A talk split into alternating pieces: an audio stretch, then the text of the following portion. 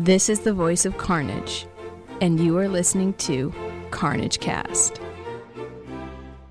Hi everyone, welcome to episode 20 of Carnagecast. This week, Interview of the Gamer crosses Lake Champlain to talk with Chuck Henry, founding member of the Nonchalant Gnome Gaming Society, a public gaming group based in Plattsburgh, New York. Chuck talks about the search for fellow gamers in all sorts of places, growing a game group, and representing the hobby to the public. Second, Autopsy of a Game leaps into the future world of San Angeles, talking about the board game Android with Alex and Dan. Learn more about this highly thematic game of detectives investigating a crime while wrestling with their personal demons. Before we go to Chuck, remember that Green Mountain Gamers Game Day Spring Meltdown is coming up on April 21st.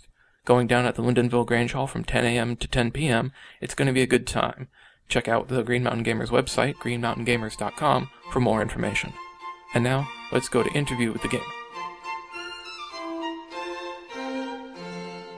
Now, Interview with the Gamer.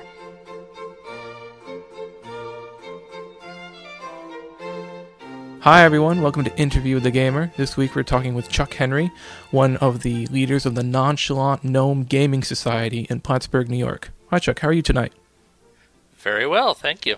Now, what can you tell us about the Gnome Society? Well, we're a gaming group, primarily from Plattsburgh, New York. We've been playing every 2 weeks since about 2005. We're a pretty small group still. We usually range between 8 and 10 members at each of our meetings.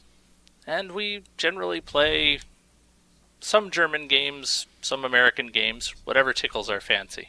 What's big on the table right now? Well, in the last couple of meetings, we've been playing a few things along the lines of Summoner's Wars. We've also played the Walking Dead board game, the one based on the comic book, not the one based on the TV show. Mm-hmm. And also a game by one of our former members, Jason Greeno, his game Pocket Kung Fu. Oh, I remember seeing the link to that on the other day. How does that work? It's an interesting little game. It's a tabletop, well, I don't want to say miniature game because that's not really right.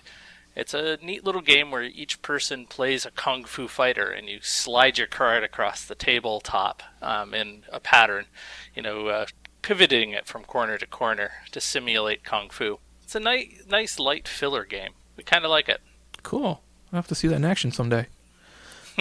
So this has been going on for 6-7 years now? Yeah, 6 years in November. What was the impetus for it? Well, honestly, I was one of those folks that I owned an awful lot of board games. Mm-hmm. And have always had an awful lot of board games. And I realized, I really wasn't playing those board games all that much. And just after my second child was born, I decided that, I really needed to reserve some me time. And so I got together with one of my friends, Devin Jacobs, and we slapped a website up on the internet and we advertised on Board Game Geek. And almost immediately, Jason Greeno called us. And then not long after, we met for the first time as the Gnomes. Mm-hmm. So it was a combination of already knowing somebody and finding somebody on the internet who just happened, you were in the same area and never knew. Right, yeah, exactly. And that's really kind of the way our membership has been.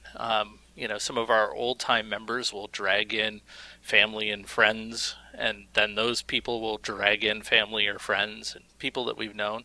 And also we do have people who see our website either through Board Game Geek or through some of the very limited advertising we've done over the years and just drop in and visit, which has been really nice. Mm-hmm. So you're getting a spread from full-on hobby gamers to people who know someone who knows someone. Yeah, exactly. And what's it like with all those different people with all those different backgrounds at the table? Do you have to do any finagling to help the newcomers integrate? Well, yeah, I think that's for us. I think it's a choice of games a lot of time. Mm-hmm. Because we have, like I said, between 8 and 10 people most days. What that comes down to is we can split into multiple games being played. And very often we'll have a heavier game And, you know, I use heavier kind of loosely because for us, a little heavier game might be, you know, a little more Euro, a little less random dice and card roll type of thing. Mm-hmm. You know, so we might have Power Grid running on one end for the folks who've played before. And then on the other end, we might have an intro game, you know, something a little lighter that we can kind of entice them into playing.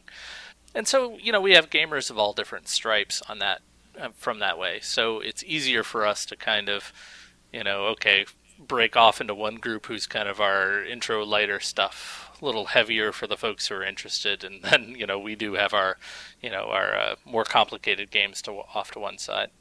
Right. So in your experience then, would you say there is the fabled gateway game, or is it different for everybody? I think it's different for everybody. I don't think there is one game that's an easy sell to everyone. It depends on what folks are interested when they come in through the door. You know, I have some folks that come in who have never seen anything outside of Monopoly, you know, in which case then a little re-education is required, you know, something a little lighter on that end, and then work their way into it. And then I have some folks who come in who say, oh, well, you know, I played D&D and high school and in college, and, you know, I'm looking for something a little more involved, in which case we can hook them up with someone. Hook them up with someone in the sense of board games, or find them an RPG group? Well, actually, one of the nice things about Nonchalant Gnome at this point is that we do have folks who are in all different stripes. Being such a small group, the board games and card game end of it really form our core. But as the years have gone on, we've gained enough members who are also interested in RPGs, and those folks have kind of split off and continue to play RPGs as well as coming to play board games as well. So we have a group right now that's playing the Warhammer role-playing game. I'm not an RPG person myself, so I don't know a whole lot about it, but they meet actually almost more frequently than the board game group does on their own. Mm-hmm. We also do have a few people who wargame as well, and I don't know what they play because they play all sorts of different things. So, but this isn't all happening at one meeting. It's sort of like groups. Yeah. Satellite groups, and they kind of use the Nonchalant Gnome website as kind of the central information source. So. Oh, so it's not just informational for people outside the group, but the members find a function in it as well. Yes, absolutely. As a public group who's, you know, you put your presence out there for people to find you, what sort of venue do you use to play? We've been very fortunate to be able to use the United Way in Plattsburgh as our central meeting space. Very early on in the group, what we used to do was swap between members' homes.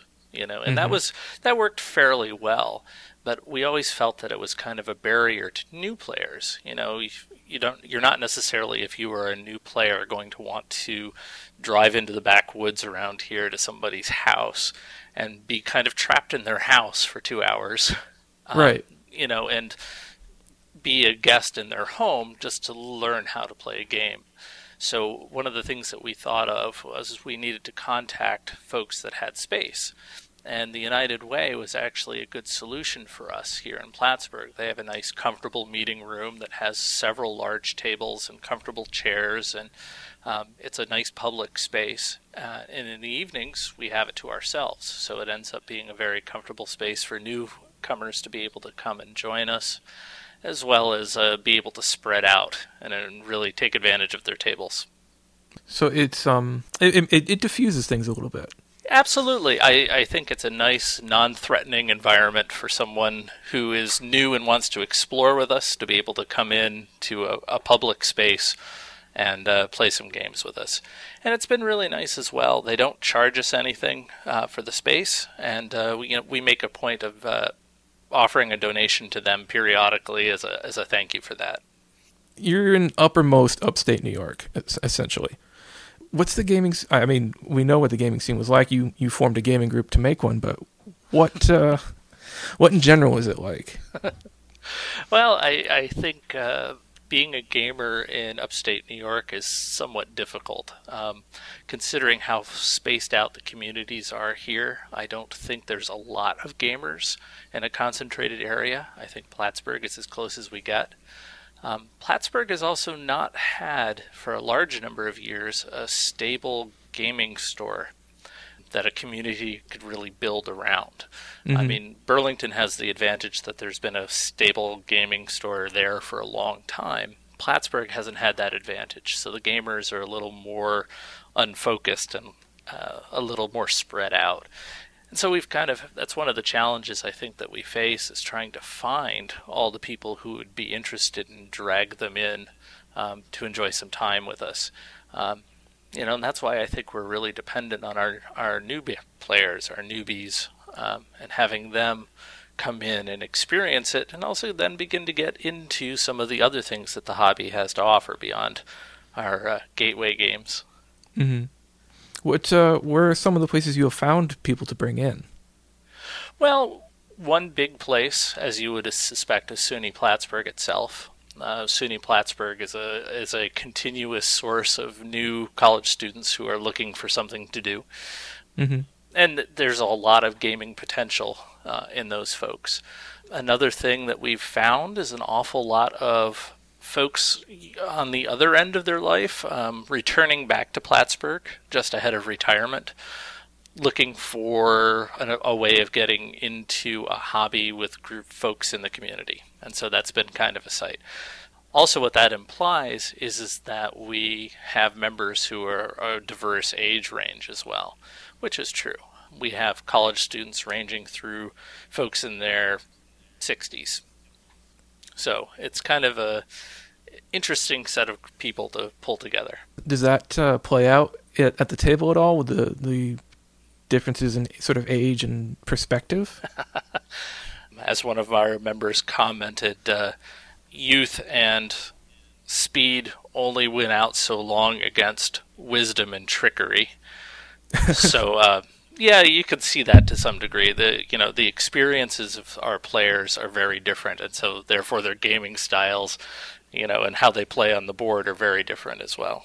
Mm-hmm. I'm wondering about bringing this back to conventions, because I remember meeting you once or twice at Northeast Wars. Yes. Mm-hmm. Do you get around to anything else? Well, actually, we do have a couple of members who, in addition to traveling to Northeast Wars, also participate in Council of Five Nations in Albany, mm-hmm. Schenectady Wargaming Association.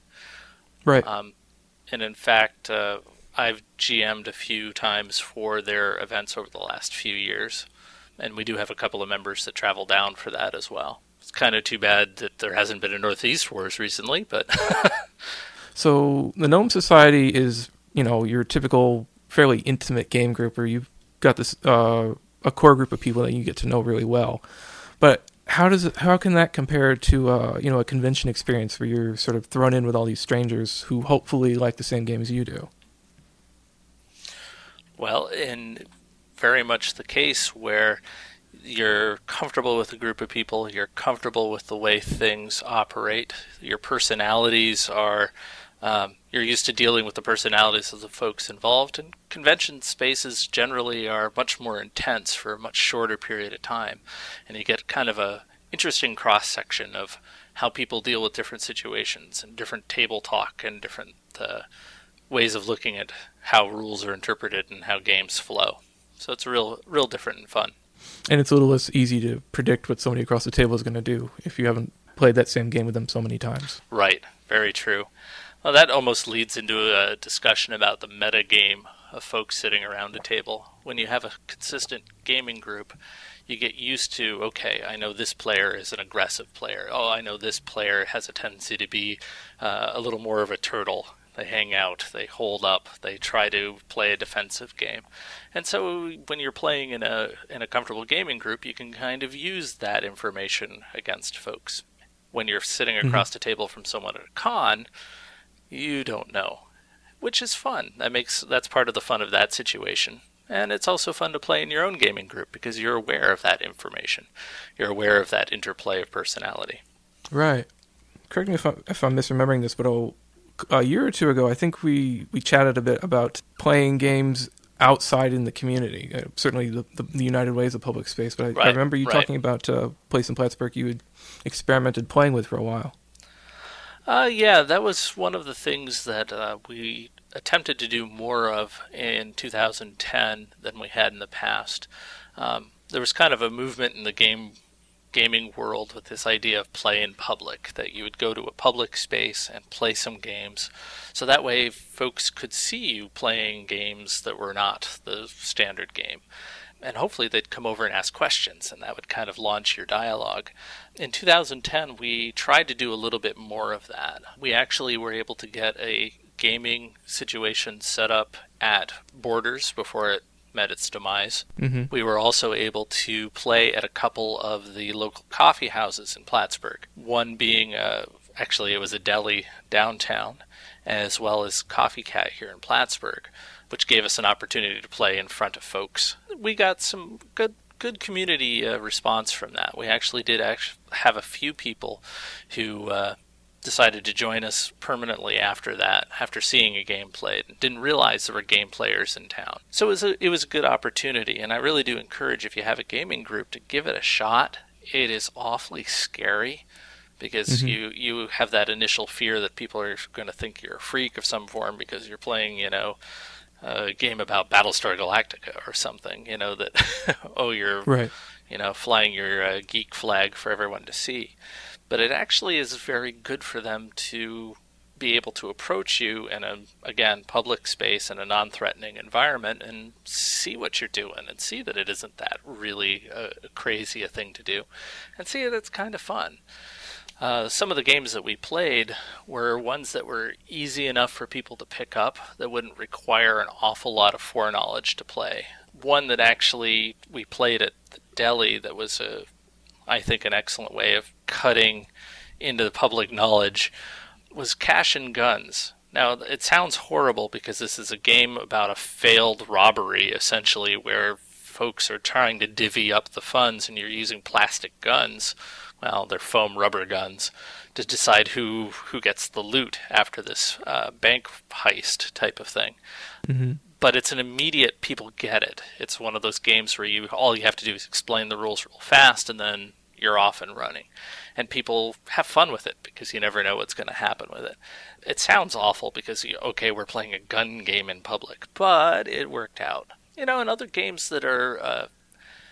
I hate to use the phrase gateway again, but worked well for public setting was stuff like Carcassonne. Fairly easy rules to explain.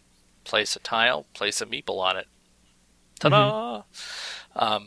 So those worked well in those contexts. So play in public was one of those things that we've really been trying to do more of, and it's worked out fairly well, but it hasn't been more than a solid focus for us. The way it works for us is that we have the United Way for a certain number of meetings per year, which basically comes out to most months twice a month. But on those off days, which typically occur every couple of months, where we'll have one meeting that doesn't have a scheduled location, that's where we've tried to slip in those play in public games, trying to get out there so people can see us. Mm-hmm. What does the dialogue usually go like when somebody comes up and asks, "Is that risk?" for example? Well, you can say, well, it's kind of like Risk, but it mm-hmm. does something different, and kind of launch the conversation that way. Believe it or not, we get that question a lot with Small World. People come up to it and go, oh, that looks kind of like Risk. Right, but it isn't. But here's how it's different. And then we launch into what the differences are. Mm-hmm. Also, there's an awful lot of people that come up to us and will look at whatever the game is and go, how do you keep track of that? And you have to go, well, it's actually not that bad. Just think of it like this. And then begin to explain it a little bit. I mean, Small World and Risk, really? Yeah. I don't see a resemblance per se, but apparently folks do. It must be the subdivided map. Maybe. I mean, I was asked that once of Antique if it was Risk, and I think we went with it's very old Risk is what we said. There and you go. And that seemed to satisfy him. Yeah. Well, I could see that. Well, you know, you got the little soldiers and the temples. It's just like Risk, honest.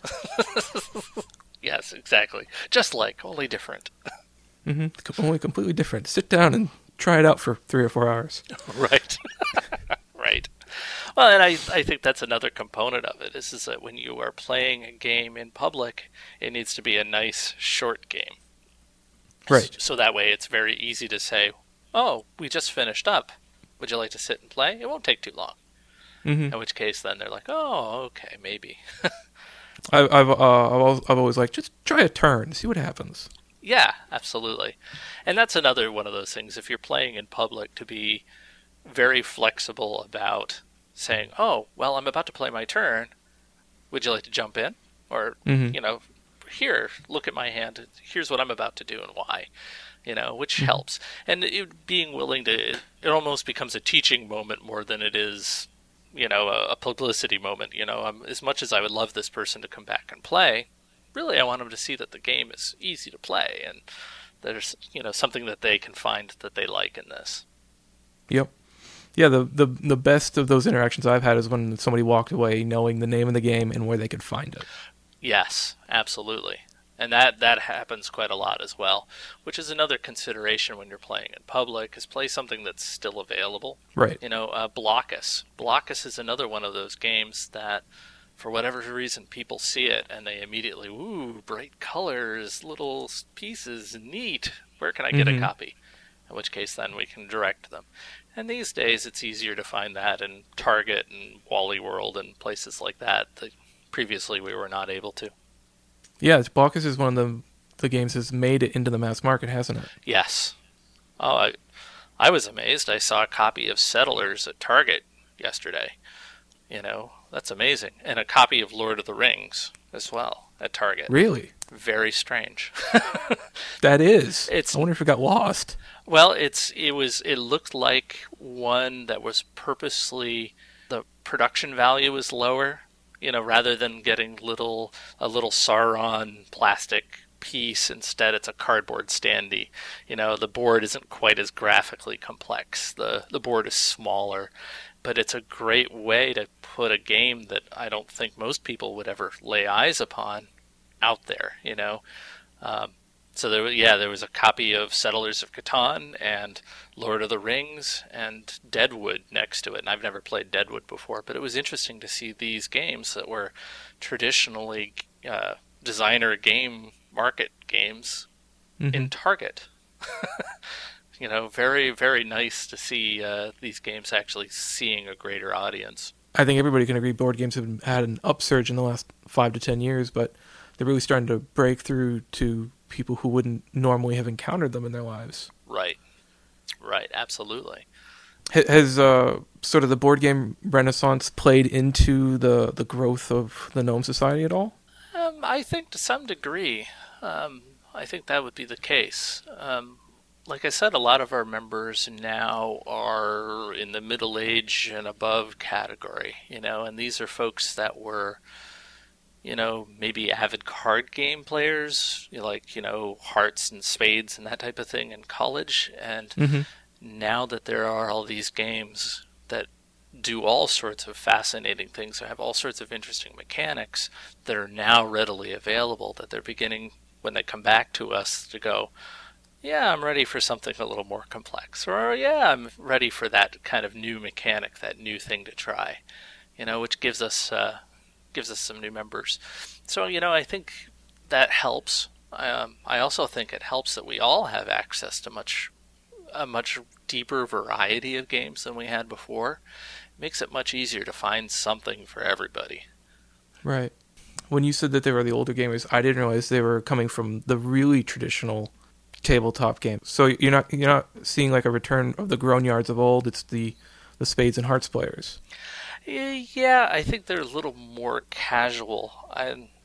You know, our hardcore war gamers from days of yore, I don't think, if they're in the Plattsburgh area, they have not made themselves known. Okay. They're on a very stealthy maneuver. Apparently.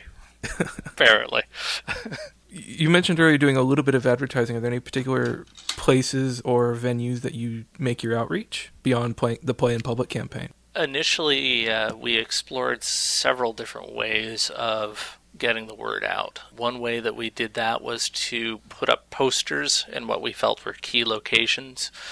In Plattsburgh, we have a very prominent comic book store that does have gaming games as well. It's Fantastic Planet. Excellent organization. Absolutely love the folks down there. They were kind enough to let us put up a poster. Mm-hmm. On occasion, when they've had special events, their anniversary and those types of things, we will make a point of being present there. On occasion, they've let us to set up a table and actually play a game or two. Mm-hmm. So that's one way that we've outreached. Another way is when we've had college students that were involved in the student council on campus. They've advertised as much as they could on campus. There's some very strict rules about outside organizations advertising on campus. So it was one of those things where we met with kind of limited success getting the word out there, but I know that we did have some posters and some advertisement on their closed caption circuit TV system there. We also have printed for a number of years business cards, and we've made it kind of a running joke game type of thing where you take your business cards and you go find people that have business cards set out at their various businesses and mix our cards in with theirs. It's kind of a joke. I mean, I don't know if we've ever actually gained a member from it, but we think it's funny. Yeah. You know, you stand at a... In fact, it happened to me once. I took one of my kids to the dentist's office, and she had a little standee of her business cards out on the desk, and I noticed there was one blue one, like 5 or 6 back, and so I thumbed through to look at it, and sure enough, it was one of our cards. Somebody had beat me there. You know, so it's a little subtle ways that we can kind of, get our word out, however crazy and misfit it might be. But those are the things that we've tried thus far. Beyond that, really word of mouth has been our biggest draw. Mm-hmm. Both verbal and electronic? Because I know you mentioned Board Game Geek. Yeah, honestly, a lot of the folks that we do have been verbal referrals. Friends of friends or relatives or something along those lines. The Board Game Geek thing actually has been a pretty good advertisement for us early on. Mm-hmm. Meaning, like I said, one of our first 3 members was a Board Game Geek person. But we've also seen from Board Game Geek drop-ins, which I think is kind of fun. During the summer, we'll have 2 or 3 people stop in at some of our game sessions during the summer who happen to be in the Adirondacks hiking for the summer and are just looking for something to do while they're in the area. And they found us on Board Game Geek and decided to drop in. Well, that's cool. Which is very neat. It's very neat to get to meet some folks from all over the country who just happen to be in the Adirondacks and happen to be gamers as well.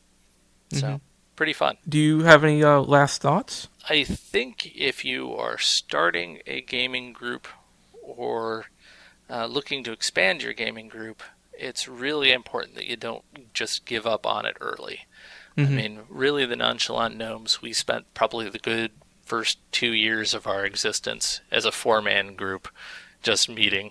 And, it really took some time for once we were rooted in the community, once people knew we were there, to actually begin to get more people and get the numbers up.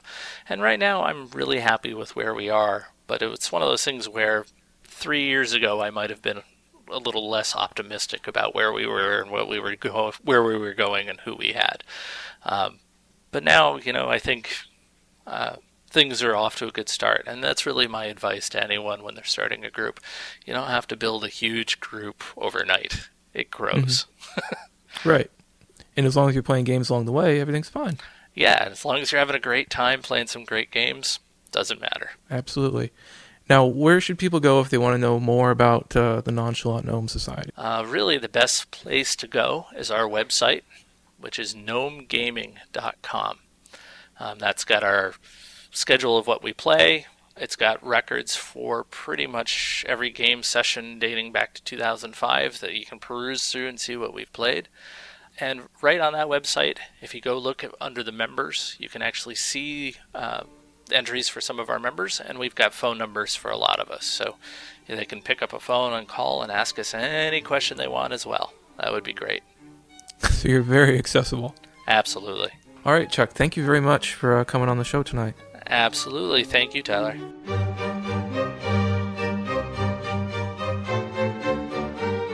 Next, we take you to an autopsy of a game.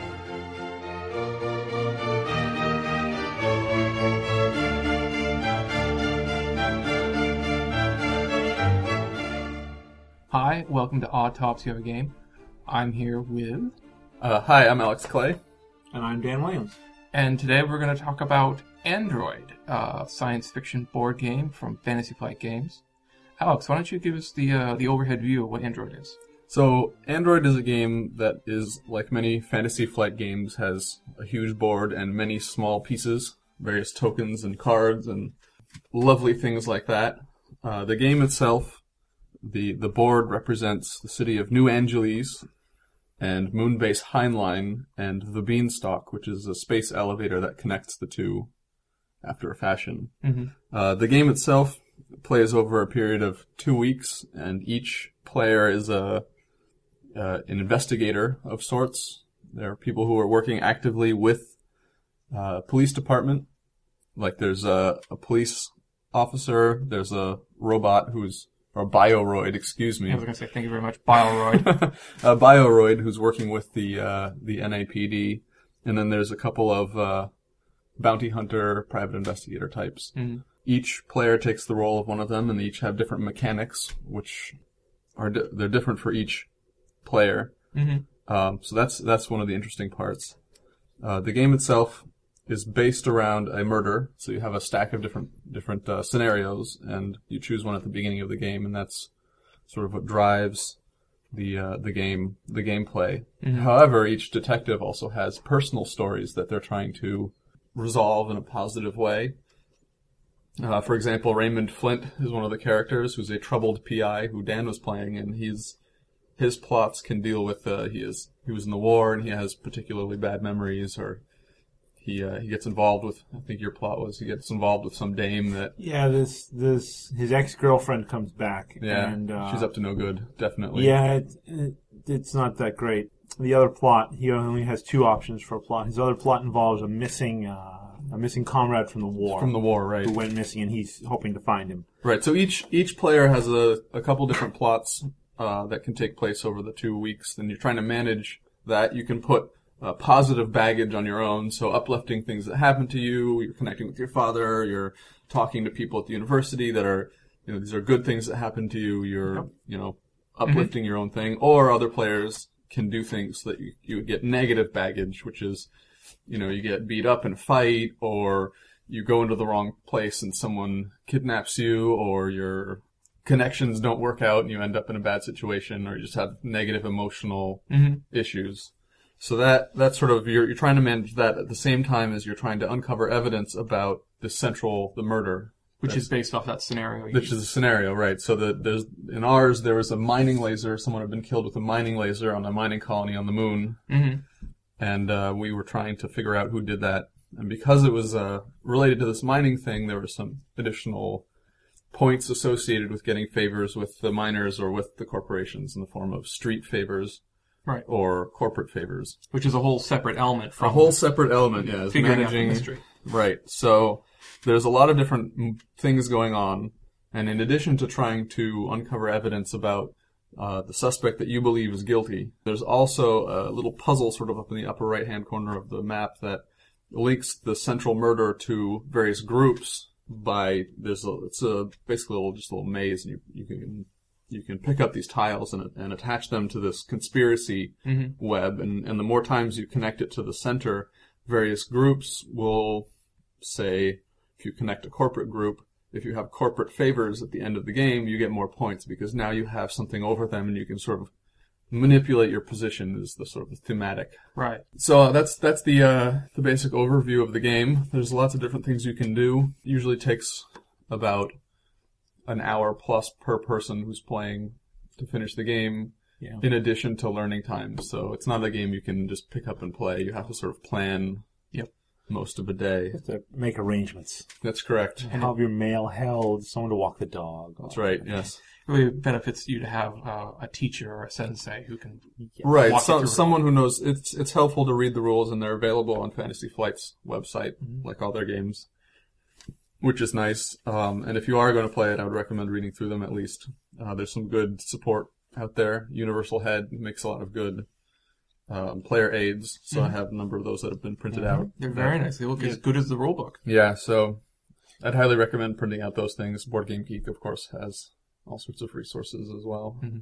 And some strong opinions about the game itself. Of course, of course. Oh, yeah. So one of the things that people don't like about this game is that you're not actually, it's not like Clue or like a Murder at the Abbey or whatever that game is called. Nobody, there isn't. Nobody did it. Right. We don't know who did it. It's very wishy-washy. There's no, you don't pick someone's name out of a hat at the beginning that's hidden, and then that's who did it, and we're trying to figure it out. It's not a deduction game. You have a hunch, both an innocent hunch and a guilty hunch at the beginning of the game that are secret from the other players. Yep. Which the hunches indicate want two separate people out of the whole pool of possible. That's correct. Suspects. Like I had my guilty hunch was Vinnie the Strangler.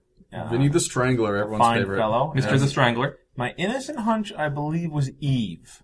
Eve, who is she's a 5VA3TC pleasure bioroid. Yeah, she's a bioroid.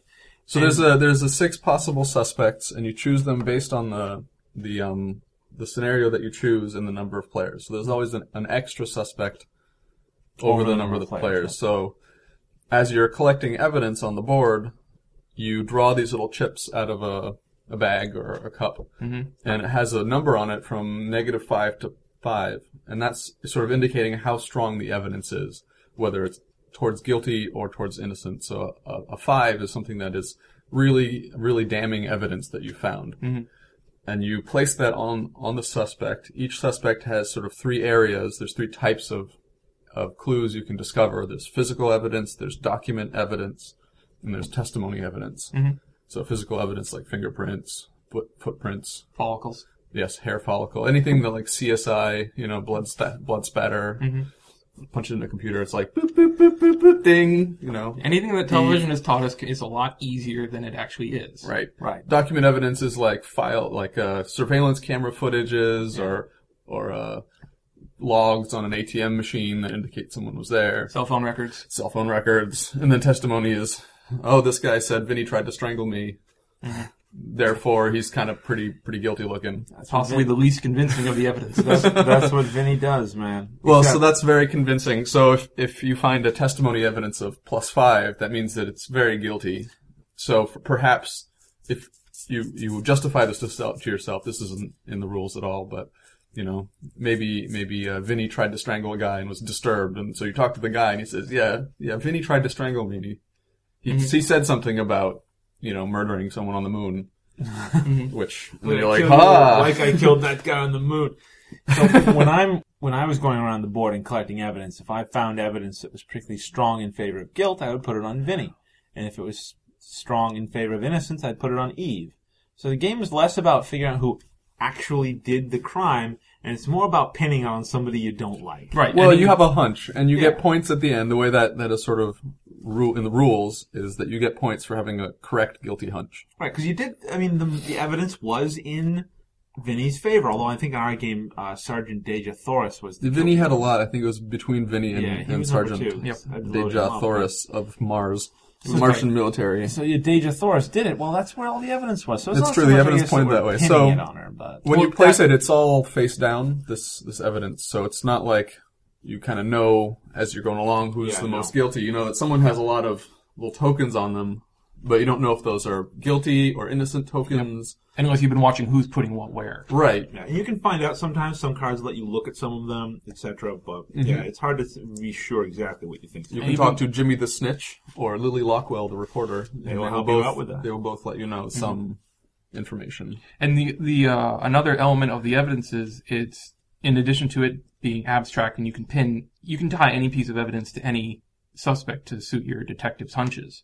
but there's also the element that certain types of evidence are better or worse against certain suspects. Yes. So each on the suspect sheet, there's three boxes, one for each type of evidence, and there's strong, normal, and weak evidence. So at the end of the game, once you flip over, once the game ends and everyone has resolved all their plots, you determine who actually the evidence points to as doing it, who gets convicted, and you any strong evidence, the weakest strong evidence is removed because it's strong. Like for example, Sergeant Dejah Thoris has strong physical evidence.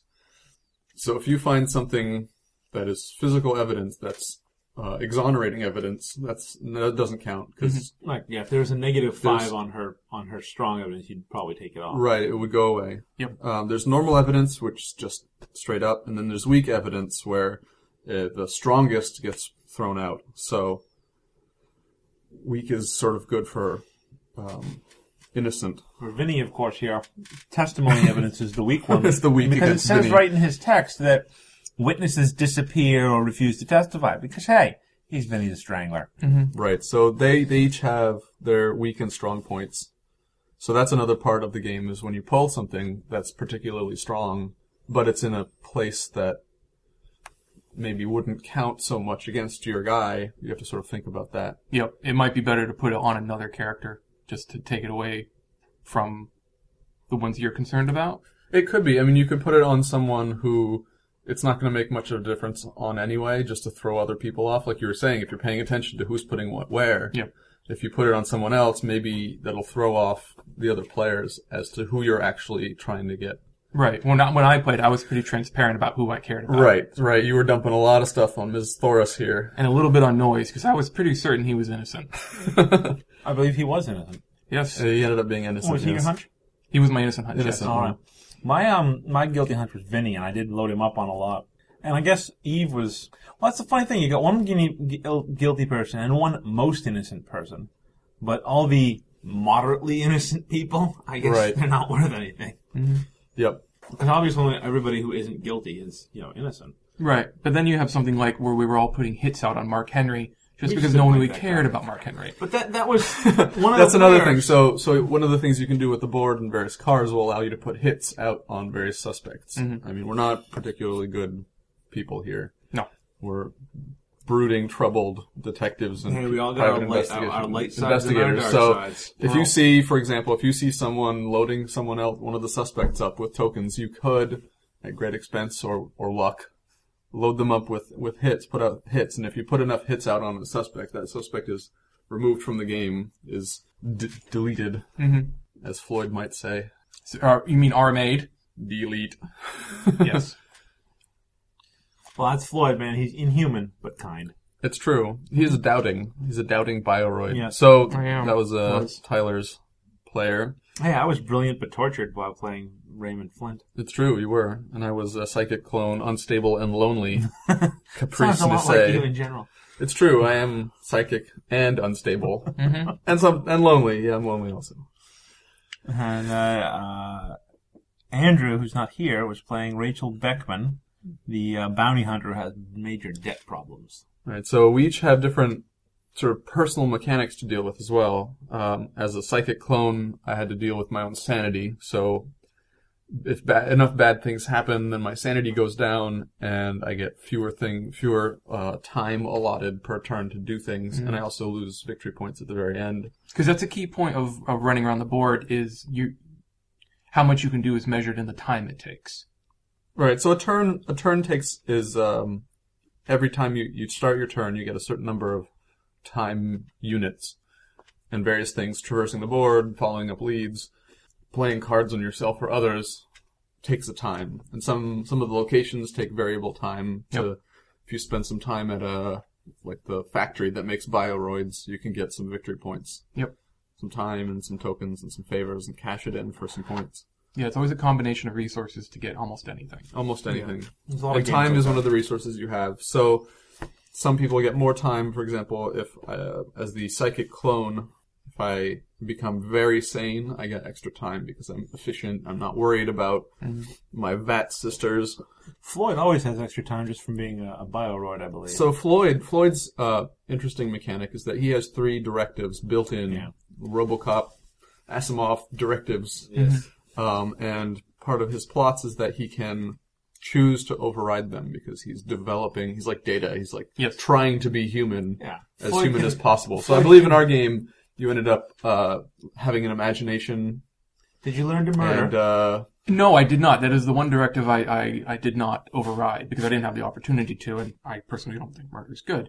Come on now. What's wrong with you? Yeah, that was one of the fun things I had seen about Floyd in an earlier game I had played, and that's why I wanted to play him here, was to the monkey with the directives and his storylines. I particularly enjoyed that about him. And also the fact that he could choose which way his stories were going to go, whereas the other players are more at the mercy of who's been playing dark cards on them. Dark cards, or whatever the mechanic happens to be for that particular plot. Raymond Flint's little funny thing is he's got all these bad memories. That's right. You're going to give everybody else a player one of the memory cards. Mm-hmm. And then at certain opportunities, they can be like, aha, here's your bad memory, and it totally screws you over. So, for example, I had one where Raymond Flint, if he got into a fight on the moon, I'd play it on him, and he would have flashbacks to the war, the low-gravity fight or whatever. Yeah. And then he would lose his turn or there's a lot of lose bad his ones. Cards or things like that. There's a lot of bad ones for Raymond Flint on the moon or going away from the Earth, which is why you never went anywhere near the Beanstalk. The whole time you just stuck around in the city. I've seen Raymond Flint before, and I it says in there's a card you get. Everybody gets a little card that kind of tells you how to play the guy. Yes, there's a strategy card, which is nice. The big advice for Raymond Flint is avoid the Beanstalk. I was like, all right, well, I just won't go to the moon then. I don't need the moon. There's nothing going on the moon. And on the other hand, I believe Floyd and Rachel spent most of the first week up on the moon. On the moon. Because once you're up, it's difficult to go back and forth. It's a long walk. It takes a lot of time. Now, Raymond does start with a dropship token, which allows you to go from where you are to anywhere. Mm-hmm. So, and it does say in here, avoid the Beanstalk and use dropship passes to go back and forth. But I was like, I think there's some terrible things that happen to you if you're on the moon. There's nothing much going on the moon, and there's a lot down here. So I'll just stay down on Earth. Yep. I did come in last place, but I don't think avoiding the moon was part of it. I think that was due to some bad luck with losing all my favorites several times. You got hit by some bad Twilight cards. Raymond can unfortunately very easily lose all his favors. And they're worth a lot of points at the end of the year. And he doesn't start with any of them. In this particular game, the favors ended up being worth a lot of points if you got certain ones. Not everybody starts with favors. Maybe it's just Floyd then. No. Louis and Louis always start with favors. And then of course, Rachel's thing involves her debt level. Yeah, so she loses and gains money based on cards, which gives her points at the end. And sometimes, for example, she got a lot of bad baggage when she started losing money on one of her plots because she's in debt and I think with buying military hardware for Rachel she can upgrade her she's like a cyborgy sort of person. She can put in these implants and stuff. An augment. Yep. Takes money. And I don't remember what your special mechanic. It was madness. Sanity. Oh, just the sanity thing. So trying to manage my sanity. Mm-hmm. And then Louis Blaine, the corrupt cop who we didn't have. He has moods. He has good mood and bad mood. He's very moody, yeah. When he gets good stuff played on him, he gets in a good mood. And when things take a turn for the worst, he gets in a bad mood. It's better when he's in a good mood. Otherwise, he's just out of control, I think, as I recall. He goes back and forth. On a bad mood, I believe he's better at some things. And in a good mood, he's better at some things. Yeah. Mm-hmm. Another thing that's interesting about this game is the mechanic for playing the cards. The Twilight cards is what you're talking about, yes. Right? Everybody's got two decks of cards associated with them. They're the light cards and the dark cards. Mm-hmm. And you draw your own light cards and you play them on yourself to help you. And other people draw your dark cards and play them against you. Mm-hmm. So usually on your turn too. Right. A lot of them say when you enter a CD location or when you go to the moon or or just when you fulfill some condition. When you do something. If you have no cards in your hand, they play some card on you, and it's sometimes they're not so horrible. For example, I had a couple throughout the course of the game where I could monkey with Floyd's tech. Yeah. Now, Tyler never really got any tech. It was all buried in his deck. It was buried at the bottom of my light deck. He never really got to do much with his tech. I think you put one out at one point. You were going to, but then you weren't in the right place. You have to go back to the factory. I didn't have a technician to install it. Right. So I had cards that would have ruined his tech, like made him discard them or made them non-functioning, and he couldn't even discard them and things like that. So I held on to him for a while until I realized that it was pointless, and he was never going to. No, and personally, I hadn't mastered the mechanic of being able to play my light cards, because part of playing a light card is it causes a shift along this emotional spectrum. So each character card has a spectrum, a twilight spectrum. With five stops on it. When you play, you need to be in a good place to play good cards. No, you have to be in a bad place. It's sort of a weird mechanic. It doesn't sort of line up thematically, but you sort of have the spectrum that you go back and forth, and playing light cards sends it one way, and playing it dark cards sends it the other way. So on your turn, you usually want to play a light card or two, so that you're on one end of the spectrum, so that on other people's turns, you can use that to pay for playing bad cards on them, so that when it comes back around to your turn, you're in the right place to play. Right, so it's you want to do kind of optimally. You want to be playing cards every turn, a good card on yourself and a bad card on someone. Which also means you want to be drawing your light cards and drawing other people's dark cards, which goes back to the time management aspect where you can't it's hard. Right. Yeah, you can spend all your time launching across the board to pick up evidence. You also need to be drawing cards along the way. Mm-hmm. I found that Raymond has an ability to draw two cards for one time instead of one, which was one of his memory things. I found that really helpful because you were doing that a lot, I think. Yeah, well, whenever I was going to draw a card, of course, why wouldn't you? Mm-hmm. Yep. You can only do it once a turn. And so, one of the things, you can spend time to pick up a card, either of your own or of someone else, but when you enter certain types of locations, if you enter a ritzy location, which is indicated by a certain icon, you can pick up a free light card, assuming your hand size isn't, you're not at your limit, and if you go into a seedy location, you can pick up someone else's dark card, because you're visiting the underbelly of the city. That's right, the free pickups, I'd forgotten about that. Yep. Yeah, so you try and, as you're moving across the map, you can try and hit some of those locations. However, there are cards that say, when Floyd enters a seedy location, a fight breaks out. And you say, it's that trade-off. You don't know what somebody's going to hit you with when you go somewhere, but you're hoping to get a goodie out of it. Right. So I think, in general, it's not too bad to avoid that. One of my, as the psychic clone, one of my things it said is to try and look at other people's hands. A lot of my cards let me look at other people's hands, so then I can see what they're going to hit me with and make you discard my dark cards, so I can sort of minimize that. On the other hand, it said if anyone looks at my hand, I need to get rid of it, because apparently using that against me is pretty strong.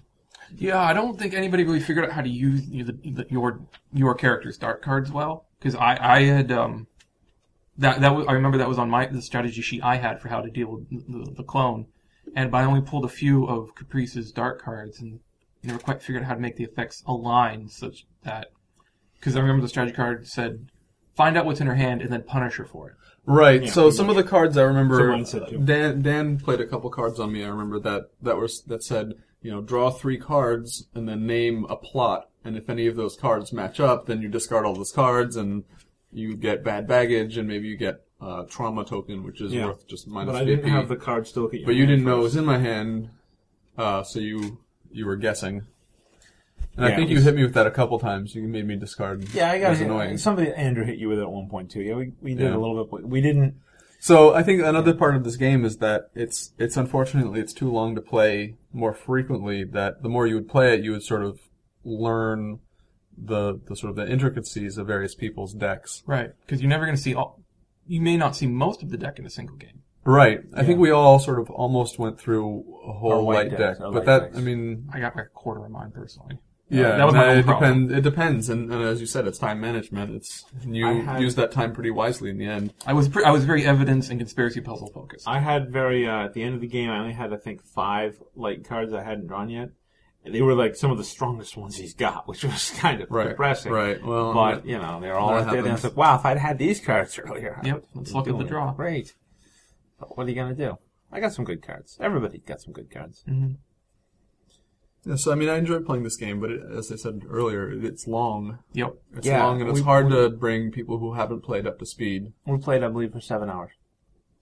From setup to tear down, including a couple breaks and dinner and things like that. And a rules recap. Yeah, we were involved with this game for about 7 hours. We probably played for about five. Yeah, I'd say five. Four players plus the learning curve. Yeah. Mm-hmm. With a good teacher. Yeah. Thank you. And I've played this game a number of times. I've played it at Carnage twice now, or led it at Carnage. I didn't actually play because it's a game that sort of benefits from having someone to lead. Yep. And sort of say, now you have to do this, and now it's your turn. Here's your card. Here's how to deal with it. One of the things that I've had trouble with is that we can only get through about half of it in the sort of a Carnage time slot. Yep. Because Carnage time slot 4 hours, something like that. Yep, 4 hours. So with five players, 4 hours getting through half the game isn't so bad. Including because it takes about half an hour to get through all the rules and make sure everyone's there and they're focused, and so it can really depend a lot based on the players. I think we had this past time was a good group. I had fun. I enjoyed that. It's probably the most enjoyable session I've had of this game, which I kind of bought on a whim. I remember when it came out, we had looked at it, and it seemed interesting enough. And I think Fantasy Flight had a sale or something like that. And I got it for a decent price. And I bought it right after playing it the first time. I haven't been able to play my copy yet because, as we said, it's difficult to schedule to get this set up. But yeah, it's a lot of fun. I really like it. It's also it's not something for people who obsess over points. It's based on points, but I think it's not as enjoyable if you think of it as an Agricola or Dominant Species kind of thing, where it's much more abstract and stripped down. There's a lot of sort of meat to the game. There's a lot of story, and the cards each have a little vignette of something that's happening that describes why you're losing all your tokens, or why you're gaining some money, or getting screwed, right? Exactly, or why you're being awesome, mm-hmm. and so you're chatting with your. Each player has three NPCs that are associated with them that can help them during the game based on the cards. Sometimes you can lose them if your plots go poorly. It can really pay to play with people who are not only willing to read their cards, to read all the text on their cards out loud, but even get into the story and develop voices. Yeah. However, and it's however ridiculous a Bioroid's voice. Bioroid must return to base once per week. And in the rulebook as well, they have it's pretty fleshed out universe. It's not just sort of like, here you are in Space Town and then Space Moon Town, and here's the connection. And there has been a space murder. There is, a space murder. With a space weapon. Space weapon murder. So you are space detectives. The rulebook is gorgeous. The whole setup is gorgeous. And the art is pretty nice. I like the it's sort of a Blade Runner. Yeah. I do like the heavily inspired by Blade Runner. Yes, I think. I do like the vehicle rulers. That is the little calipers, Mm-hmm. They're a crescent. Here, let me show you one. Here, okay. Yeah, look at that. Very nice. There, but that's great on a podcast. Thanks, Alex. So they're a crescent, and they're some of them are wider than others. The locations are all they have a little dot in the corner. They're spread out. Or a symbol in the corner. Right. They each have a symbol that sort of describes what it is. So when you move, you can move anywhere that you can put that your caliper basically is inside it. Like if you can. Let's say you put I'm using the Corvette. The super fast car, which everyone wants. It doesn't really matter. But if you put its one end in your location and you reach out to another location, even if you can touch the location, you can't touch. The dot is sort of where the representation on the map. Like so it's sort of it's a neat way of doing it. It's just more only places inside your radius. More bits. It's kind of neat. It's cool. It brings an interesting physicality to planning out your moves because you can't just count space. So I'm going to go 1, 2, 3. Right. It's not like Talisman or something where you're just sort of moving square to square. Yep. It sort of is. It sort of makes the board, the movement physical, and the different right. And the different detectives have different speed cars. Yeah, so like the cops, the people associated with the police department have, dumpy little slower, dumpy things. Right. My psychic clone works for. The Ginteki, which is the company that makes the clones. Mm-hmm. So you go, it looks kind of like a Prius-y sort of vehicle here. Which is awesome. No wonder you wanted to play it. Yeah, and you had one. You, as the troubled PI, had a faster car as well. Look at this broken down kind of looking beater thing, but it's faster. It's faster than this Louis Blaine, the cop's little like military police vehicle. Yeah. Or Floyd's. So there's three extremely tiny motorcycle. There's three sizes of a vehicle. Right. So speeds. The two smallest sizes isn't the standard issue stuff, and then you might pull. There's an event every day, or half the days there's an event that happens, various things. For example, in ours, Jimmy the Snitch got some information, so if you visited him before anyone else did, you could get some extra evidence, but then he was, bumped off. Right. Yes. One of the events will give you the Corvette. Right. So one of the events is go talk to Simmons at the police department because he has a new prototype, and if you're the first one to do that and spend, 3 time or 2 time in a favor or something like that, I don't remember what the card says. Right. You get the fast car, which dramatically increases the things you can do in your turn because you're spending less time jumping from location to location. Although, I read the event, and I think it's kind of tricky to keep the fast car. You can keep it for a little while. You can use it, It's not something that you may keep forever. Right. Yeah. And that's another element of the game that adds to the replayability is the condition cards or general event cards will create these sub-goals and plot lines that you can fall out and get there's cookie from. There's a fair-sized deck of those, and you only get about 7 or so in a game, I'd say. 4, I think. 4? Yeah. Yeah. Mm-hmm. You get 4 and then 1. Each specific scenario has 3 cards associated with it. And you get one of those. Event-related ones. And you get one of those. But yeah, it's pretty impressive because so there's a lot of different events. You can play the same scenario over and over and over again. And I don't know how many scenarios there are, but it looks like it's about I think there's 6 or 7? 6, something like that? 6. Yeah, 6 of them. Mm-hmm. Basically one for each suspect, maybe. Or as many as there are suspects. As many as there are suspects, that's correct. Yeah, that's a good point. Right, so I've played Evil at the Estates and Murder on the Midway, is that it? No.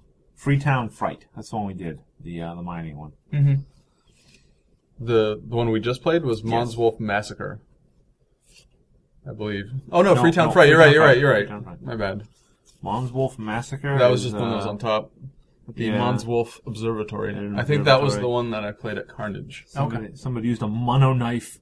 A mono knife? Couldn't have been Vinnie the Strangler then. We know his methods. They don't involve knives. Maybe there was a lanyard on his knife. Ah. It's true. And each suspect, I like this, has a little bio on them as well. Yes, there's so much flavor text in this game. It's crazy. Vinnie the Strangler has been arrested 27 times as opposed to the others who range from 0 to 3. Who's been arrested 3 times?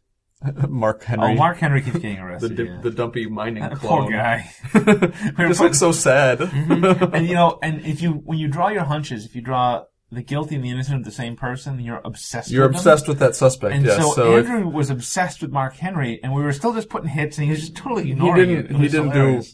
He ended up winning without really paying attention to who was guilty. So he sort of managed his plot line well, and he got a bunch of points for spending money and for getting favors. He knew the conspiracy. So he got in on the conspiracy on the ground floor, yeah.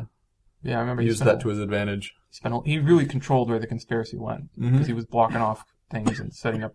Right, and so one of the things that I've seen playing this game several times is that depending on who you're playing with can determine the flow of the game. If someone is spending a lot of time uncovering the conspiracy tiles, then other people will also do that because there's some points to be had. If you want to control it, then you can really get a bunch of points that way.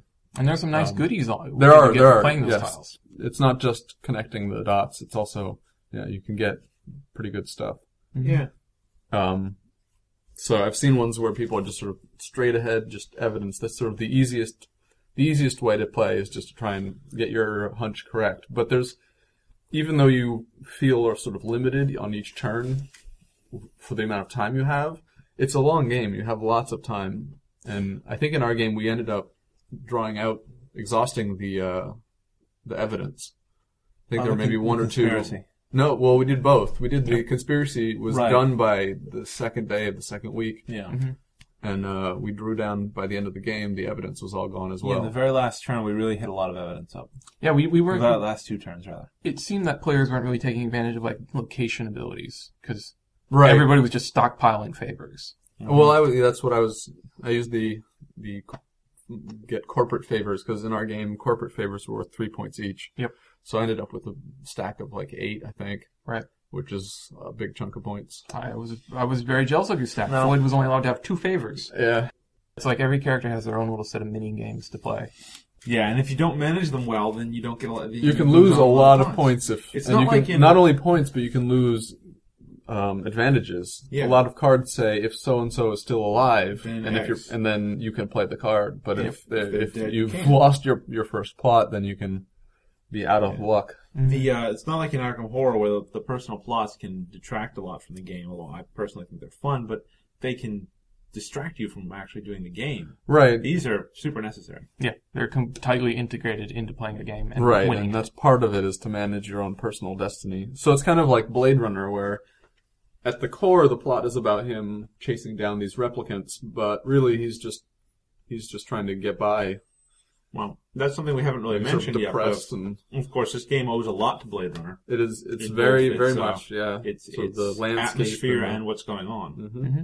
It's got a very similar. I mean, if you look at the book art, this picture here of well, that's the actual. This is the board. That's the board. The board, although in the book there's a two-page spread of it without all the locations, so you can actually see it. But this image of New Angeles looks a lot like some of the shots of Los Angeles in Blade Runner.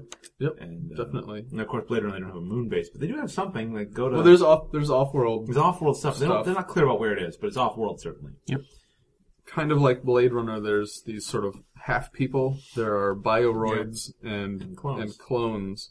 Manufactured by these two sort of main companies, Ginteki for the clones and Haas Bioroid for the bioroids, which are sort of like replicants. Yeah, synthetic life. Right. Yeah.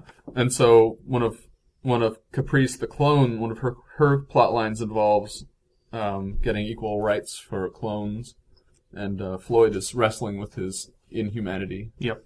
Over most of his plots, yeah, he's trying to find religion and. Also, where she's trying to convince that guy to be in love with her, even though she's a clone.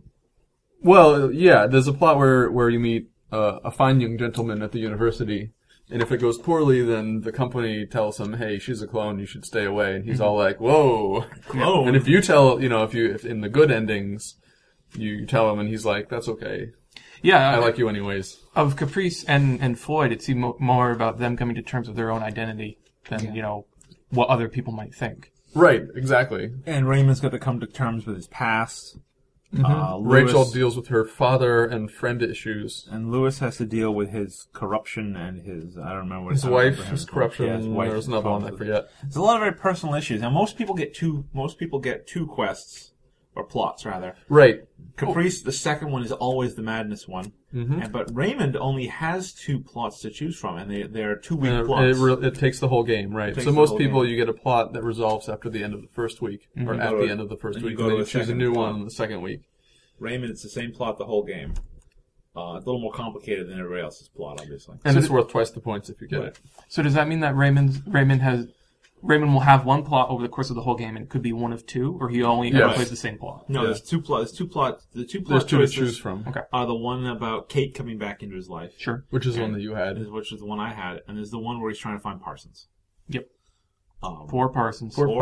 You let him die, man. You left him there to die in the war. These things. It was a war. These things happen. Yeah, look, you're so sad with your droopy hat. I was a great pilot. Your cigarette. People thought I'd be taller.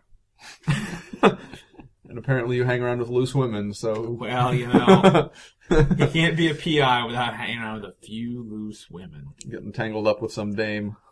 So it's a very thematic science fiction detective story. Very thematic. I that's one of the main selling points for me, is that I really like... And I suppose if you played it a lot, then it would get kind of tiring. That you would, because the card's always the same. If you get played a certain thing, it's, Rachel's talking to her dad on her earbud again while she's shooting some guy. Well, if you play it a lot, then, obviously you don't have a job, and you know a lot of people who don't have a job because they take all your time. So a college student. I was just thinking, when we were talking about how long, the time commitment and how long it can take to play and getting people who are available, maybe there's something that would pay off from using an online play engine like Vassal where you can make your turn. You can save. Yeah, you could just... 5 people could have it running in their browser for a month or whatever. Right, sort of a play-by-email kind of. So like that. Because Dominion does that quite a bit. Well, Dominion has a good server for that. Yeah. That works really well, and a lot of people use that. Mm-hmm. This would almost work well, except for the fact that other people can play cards on you as you're taking your turn. Yeah. Right. Everybody. So it's not like you do your turn and then you pass, which some games are like that. Mm-hmm. Would work better. That's a good point. But still, it would let you save the state of the game without dedicating your dining room table. Right, that's true. And my dining room table was not even big enough No, really. We had to have a side table. Fantasy Flight is known for putting out a lot of support for board games in the form of expansions. Is there anything like that for Android? There are no expansions. This game is 3 or 4 years old, I guess. Yeah, maybe four, something like that. 4 or 5, I don't remember. But no, there are no expansions. I think primarily because it wasn't as popular as some of the other games. Mm-hmm. But it's also a game that is sort of, I would think it would be difficult to expand upon. Mm-hmm. Yeah, I agree. I mean, you could easily make, for an expansion, some more murder plots. Mm-hmm. That would be the easiest. They could come up with some new detectives. Mm-hmm. You could make new suspects, but there's not really any point to that, because the suspects are just... This is pretty much just the scum of the earth. Yeah, well, it's not even that. No one's done anything as bad as these six. It's not even that. It's just they don't do anything.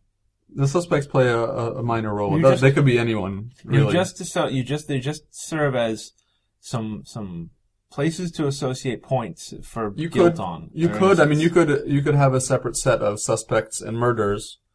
Right. And that would be easy to switch out. The personalities and characters are sort of not relevant. The big thing about NPCs is what evidence is strong, what evidence is weak. Right. So what you could do with suspects, I suppose, if you wanted to introduce new suspects, is introduce a new set of suspects that had effects on gameplay. On the gameplay itself. You could also, I think, do an expansion that expands the game to Mars with another board. I wondered about a new board, because then Arkham Horror, which is their big one for expansion, yeah. They've got 3 of them so far that add boards to the game and make it take up 3 dining room tables. Mm-hmm. But you could easily do that. Well, easily is it? But that's conceivable. You could do that with Android, where you'd maybe add a location that's a spaceport or something. Yeah, or it would take Thoris, 3 times to get to Mars. The suspect Thoris here is clearly, she's in the Martian military. Mars is involved in some fashion, and it appears to be, from the flavor text, sort of politically separate from Earth. It's sort of like a Russia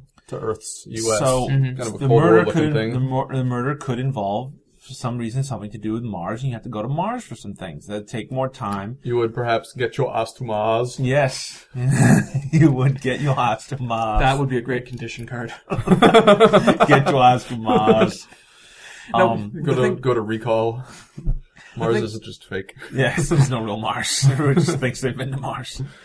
What I was wondering about adding boards is a lot of events and decks are related to locations on the board, so you'd have to add a fair wodge of cards that relate to the new board. Yeah. You'd probably have to have rules for substituting a certain number of events into the deck, or expanding maybe each player's new decks for everybody. Or maybe Mars could be almost a separate game, just the whole similar mechanics but on Mars.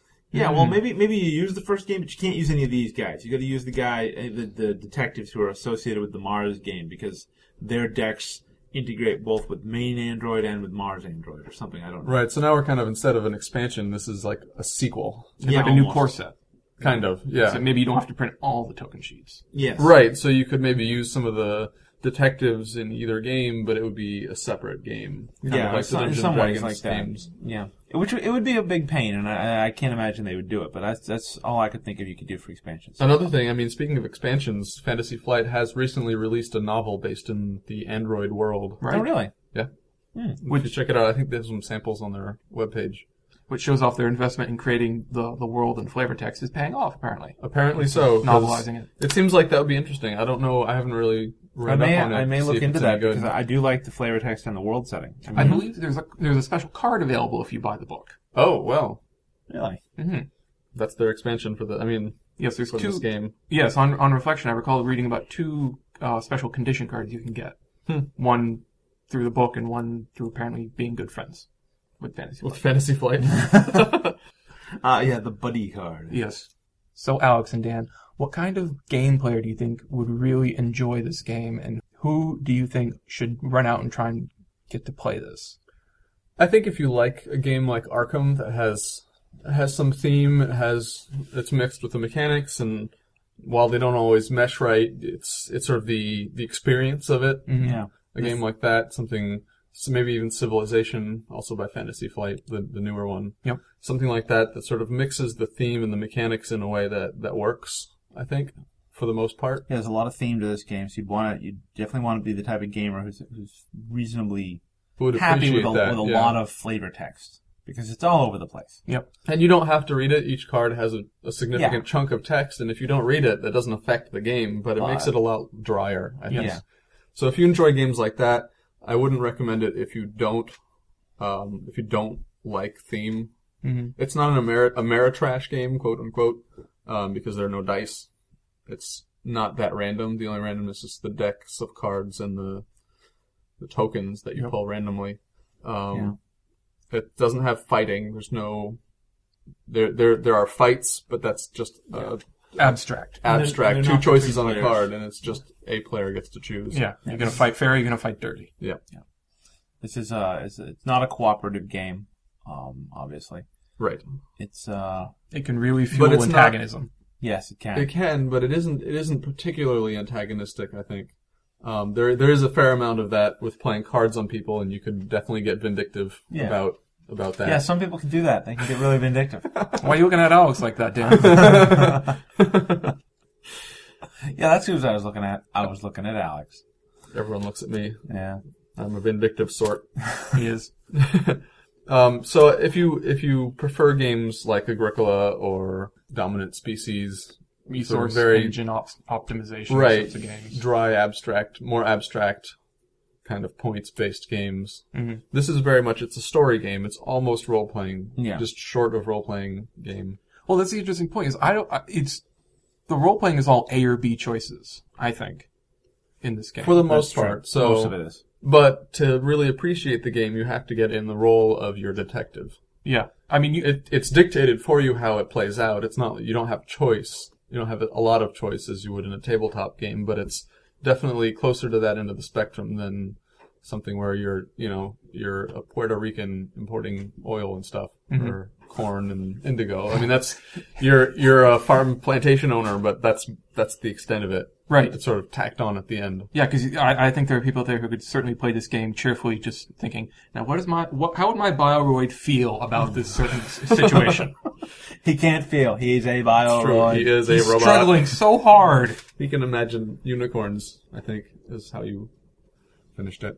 Yes. In the clouds, you can see a unicorn. Yeah, he saw something. And he was all like, whoa, I can see uniforms in the clouds. Uniforms? Yes, uniforms. So it's going to appeal to somebody who really enjoys theme, but isn't afraid of bits either. Right, there are lots of bits, and there is a significant, points and things like that. So it's not like it's all theme. Yeah, some people I think may dislike it for that reason, is that the theme and the mechanics are, although they're pretty well blended, some of it doesn't always make sense. Yeah, there are certain things that don't always follow the chain of logic, as you might expect. Right. Like dark and light cards. Correct. Yes, that's a particular one. And I think he addresses that either. The designer of the game talks about that, I believe, either in Board Game Geek or at the end in the designer's notes. He says some things about how he'd hoped, sort of what the ideas that came out to the game, how they came about. And if you like playing this game, I'll probably continue running it at Carnage. I would recommend reading the rules over, just to look at the art and... get an overview. I think they're pretty well written, but they're not a GMT games manual, which is section by section. Everything is cross-referenced. Right, X like point, that. Y point, Z. Mm-hmm. Yeah. Section 1.5.2 relates to section 3.4.1. Mm-hmm.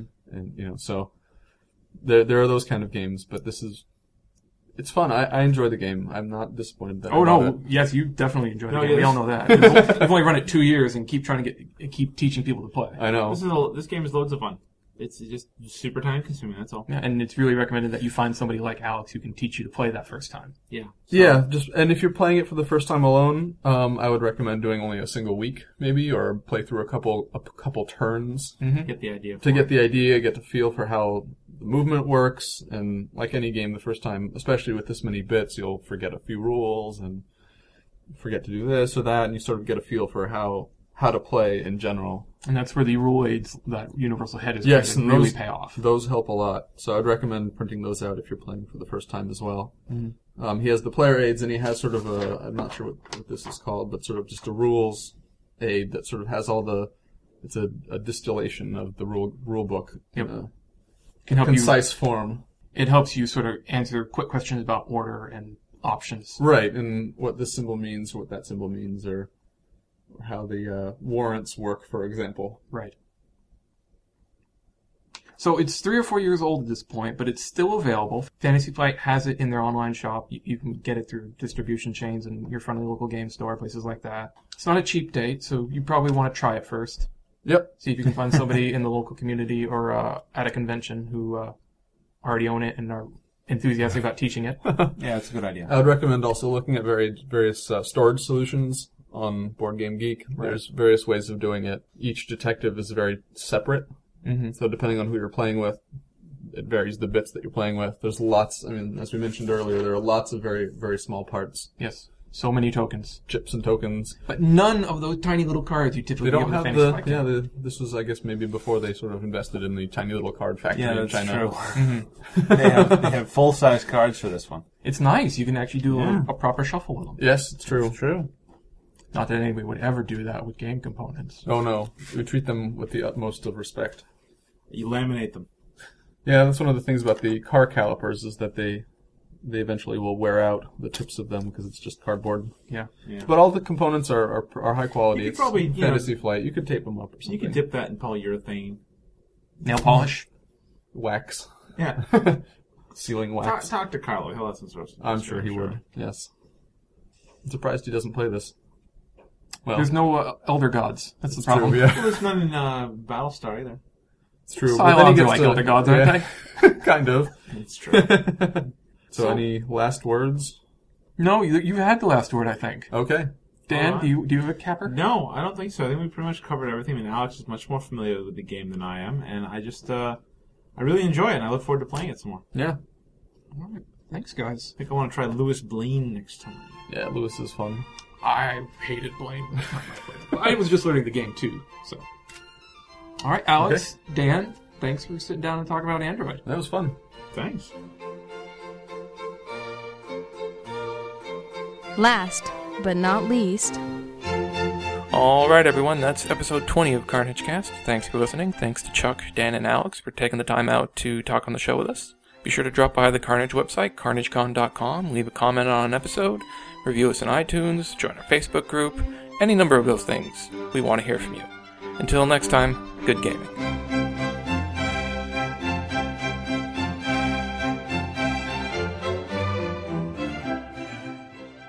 You've been listening to Carnagecast, a production of NNEG LLC. All rights reserved. For more information, visit us at www.carnagecon.com.